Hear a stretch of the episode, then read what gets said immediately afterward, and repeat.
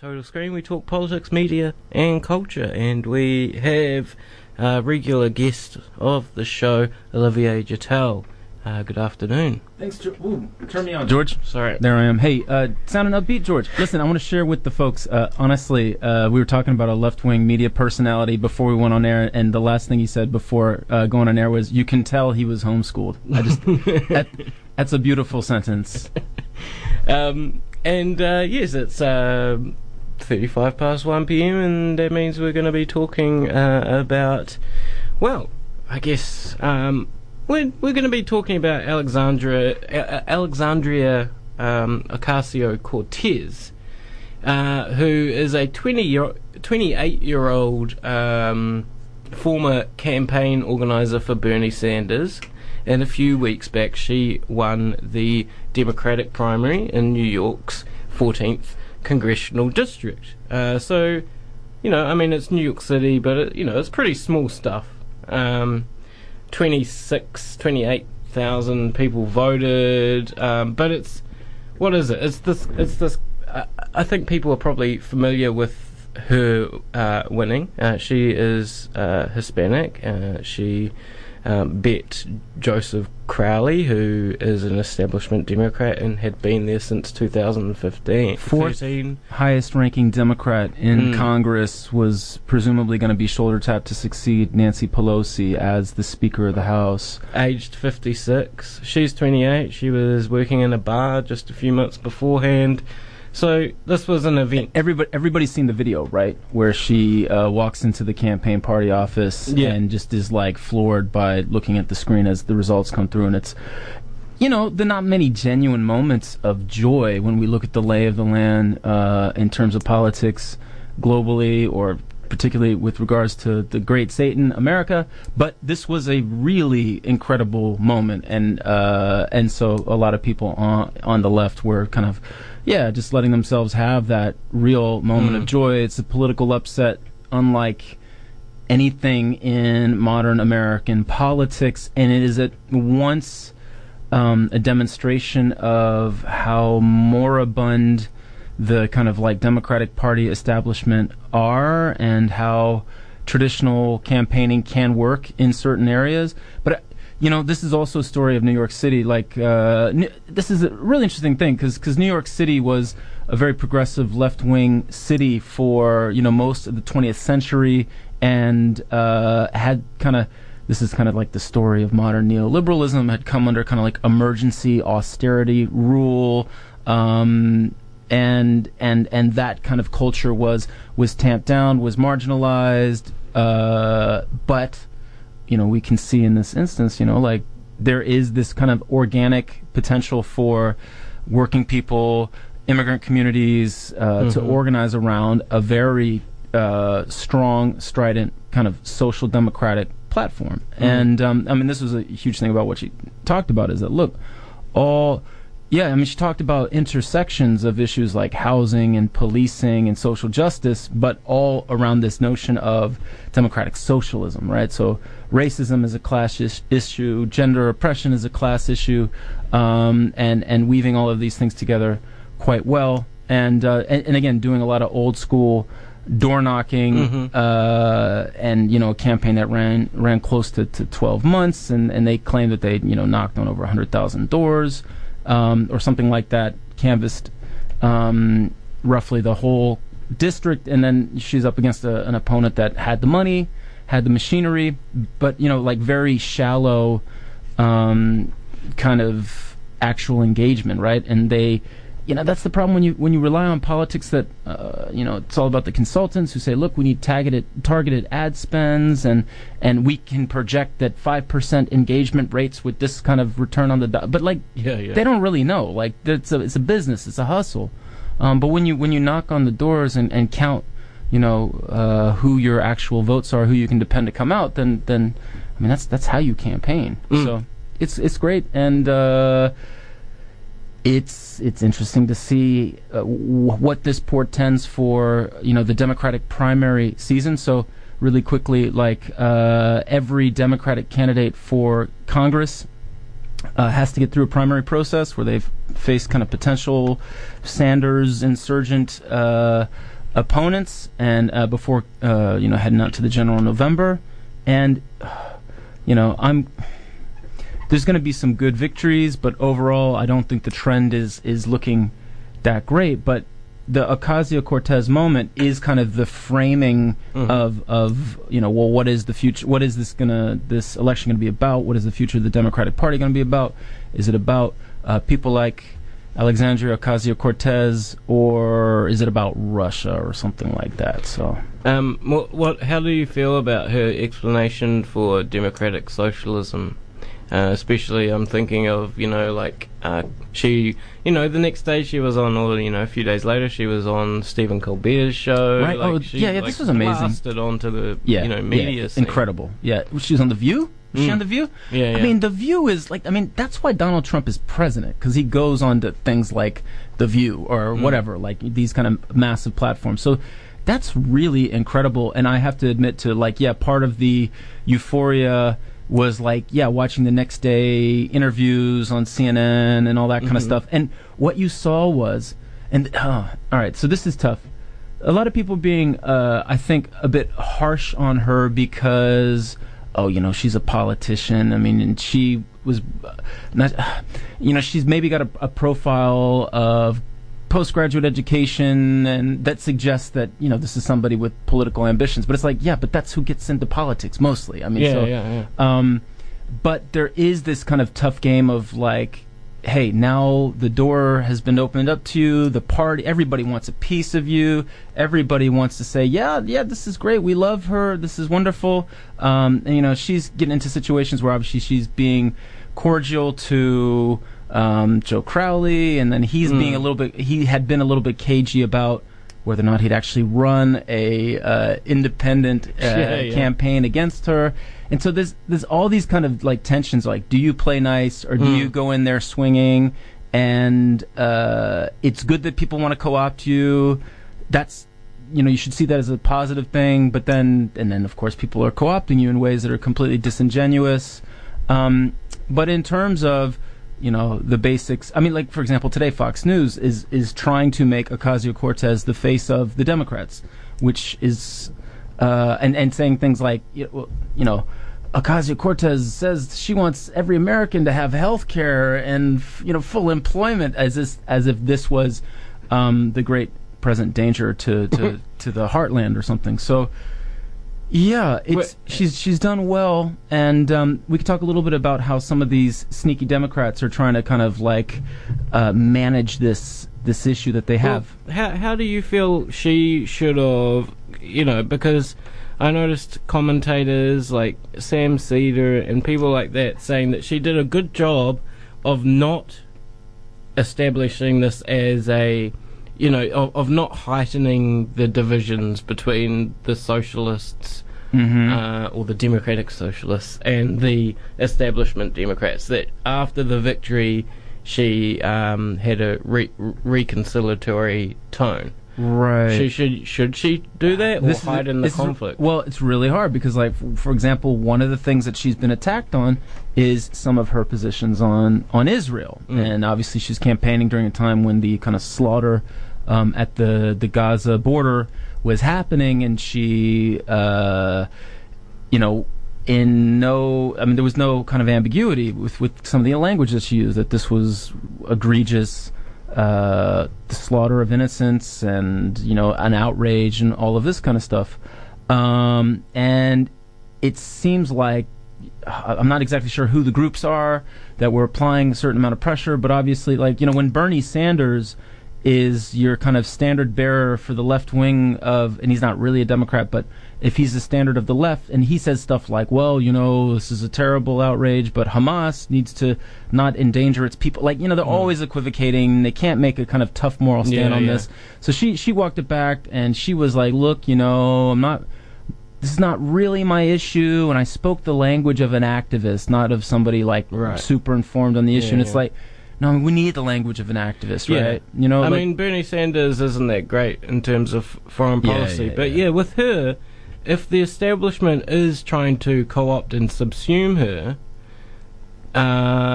you know, I don't know. Should she resist that or should she go with it? I mean, this is the thing. Look, that's the really hard thing for an individual level for her and her candidate to kind of figure out. But she, you know, one of the smart things that she's done. I mean, like, and I'll talk a little bit in a second about how they try to co-opt her. Yeah, yeah. This was something that happened on the debate stage with Joe Crowley.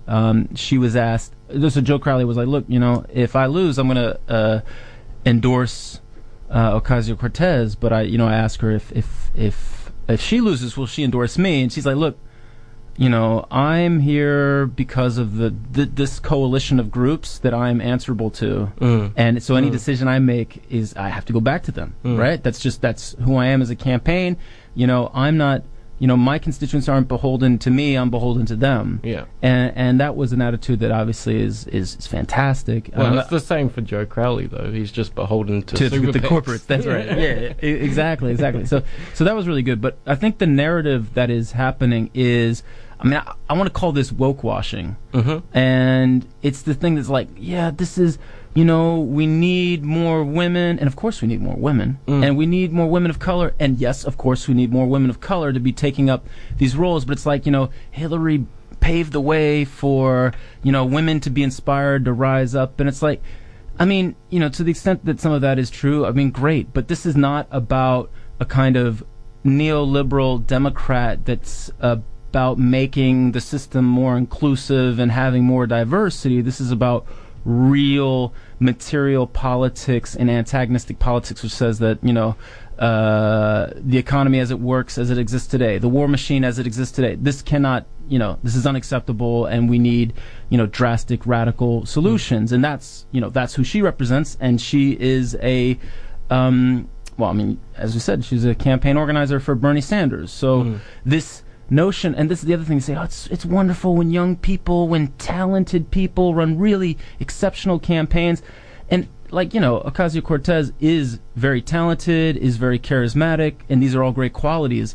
But it's not like this was like a kind of like Obama, like superstar talent that just kind of gets you over the line. Like, it is about the politics. So that's kind of the way in which they rationalize this as a continuation of what this party has stood for, because they don't want to change anything, right? They don't want to, you know, look at the Medicare stuff, you know, jobs programs and, you know, declaration for jobs, any of these things. They want to talk about Russia and it's funny because the celebs. They've reduced her through her attractiveness, her competency, and her gender, and that is a good way of not talking about the policy she stands for. She has resisted it in a way by becoming a national figure, going out with Bernie Sanders, you know, on Face the Nation next to him. And I remember this actually. Sorry, it was like the day after the New York Times, who'd not done any coverage of the Ocasio-Cortez campaign until they actually won it. The next day, profiled her among a bunch of other women challengers, one of which was Brianna Wu, who some people will know from Gamergate. Now, Brianna Wu is, I mean, her politics are a little bit all over the show, certainly not, but there was a kind of way of not lumping her in with, because there are a bunch of different Democratic Socialist candidates in America that are, and people that are associated with the Sanders organization, Our Revolution, but it was like, oh, no, well, look, here's all the women, you know, and here's their diverse backgrounds. But there was an interesting thing also in The Guardian, which managed to lump in Ocasio-Cortez and our Prime Minister, Jacinda Ardern. I thought this is a really instructive take. Van Badham is the author. Van Badham, and she wrote, Jacinda Ardern is the very hero the global left needs right now, and she writes about Jacinda and Ocasio-Cortez, and obviously to an outsider, what we've done as a nation with the first baby. Sorry, I don't know, what are we officially calling the... Yeah, that sounds good. The first baby. It's a wonderful, mature, incredible moment. I can't imagine anything like this happening in the U.S. Like, it's very cool. And, you know, listen, I mean, I like Jacinda. She seems like a very nice person. Clark Gayford founded Cow TV. Like, we like these people, and this was a great moment. But this conflating of her with Ocasio-Cortez, I mean, we're talking about a government right now in New Zealand that doesn't want to unhandcuff itself from kind of neoliberal austerity rules that it's self-imposed. And, you know, all this talk about young mothers and women of color. I mean, I remember, you know, the story of Materia Ture on the campaign, and there was a solo mom, you know, a woman of color striving, trying to get through law school, that talked about the difficulties living with the benefit, and, you know, Jacinda let her out to dry. I mean, they cut her loose. They shredded the MOU that they had. So, again, and I pointed this out to the author of this Guardian piece, who didn't take too kindly to that. I was very polite, but no, it kind of ruins the narrative. But, like, you know, I mean, is Jacinda a Trudeau progressive neoliberal? Maybe that's a bit harsh, but there is a progressive neoliberal worldview which sees things like Trudeau, Jacinda, and then Ocasio-Cortez as a continuum of just more diversity and more equality. And that's not going to cut it for this moment. I planned on talking about social media and the internet aspect of this. I mean, you know, the DSA, the Democratic Socialists of America, and this, I guess it's an internet subculture that does bleed into that kind of thing. I guess, you know, Ocasio-Cortez is a sign. She's a good poster. Oh, yeah. She's a legit good poster. But a manifestation of a grassroots, like, actual kind of activism as well. I mean, a convergence of online and then real stuff. Yeah, I mean, like, so, I mean, DSA's like gone up to 50,000 membership or something insane like that, and probably off the back of The View and or whatever. Like, yeah, I mean, it's incredible, and its growth, just like the problem of like co-optation is the good problem. You know, its growth is also like a good problem. And do people join DSA by, I don't know, being memes on dank memes, or listening to Chapo Trap House, or possibly, and is that a kind of stunted, you know, political worldview? Possibly, but then, I mean, you know, is it Gramsci? It's a cultural hegemony. Yeah, I mean, well, no, because honestly, like, I really think that left online subcultures are just like a pinprick or just nothing. Like, I do believe online subcultures are 100%, well, 100 are totally on the right. I mean, like, or not even on the right, like, just, well, I mean, all right, Twitch is going to be like the biggest broadcast platform in the world. I mean, what, you know, if Trump is a product of Twitter and television, like, what is the politics of Twitch and gaming going to produce for us? I mean, that's, so, I wouldn't want to make any simple kind of like, online's this good organizing thing. I really don't know, actually. I actually want to spend a little bit of time understanding some of these massive gamer accounts and what their politics or... Yeah. Is that what you're working on? No, it's just a kind of lingering thing. Like, you know, Little Tay meets Jake Paul meets Dr. Disrespect. I mean, like, if these are the most popular forms of media out there right now, and it's it's interesting. And then we have what I want to finish with, Jamie Peck for Rolling Stone magazine called "A Neoliberal Nightmare at Aussiefest 2018." Amid a split in the Democratic Party, Hillary Clinton headlined an event that was part music festival, part TED talk. Now, I feel like South by Southwest is already a political. It's quite tech, isn't it? Yeah. So I mean, these things kind of happen, but you know, what was Aussie? It's really interesting. I think it's like a mixing of the experiential economy and I guess the new technocratic laboring class wanting to feel good about its sense in the of progress in the world, and this thing Aussiefest. All right, let me break into my little weird rant and beef here. I mean, like, it's really vanilla and actually and banal, and well, from banal to destructive, regressive, tech-centric politics. But these people love Common, they love Talib Kweli, Malcolm Gladwell, the former, tobacco lobbyist, kind of the counterintuitive social psychology guy about how actually inequality is good, it spurs innovation and or whatever. This guy, he has like a podcast now, a hip hop podcast.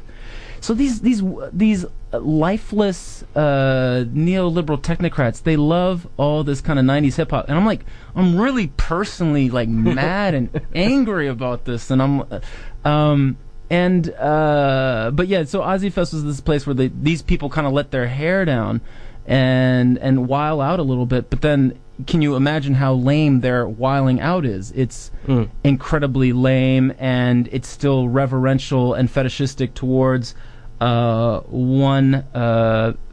Clinton, in spite of the who was there, who was kind of like a headliner, and in spite of the fact that there's really nothing new here, it's really cultish. And of course there's all the kind of Russia stuff, and hair on fire screaming about how just from the Washington Post. Briefly, Karl Rove and Chelsea Handler are yelling at each other. Oh God, Chelsea Handler's the worst at the homophobic Putin Trump stuff. Because this is 2018 and they're on a panel titled Impeachment is a Strong Word. Oh God. No, there's honestly, whenever Michael Cohen, who's Donald Trump's Lionel Hutz attorney... And mentioned him earlier today. 12 tapes of audio. Right. Now, I don't love Michael Cohen. So I hate the Russia story because it's a way of disciplining the left, and it's a sideshow, and it's mostly nonsense.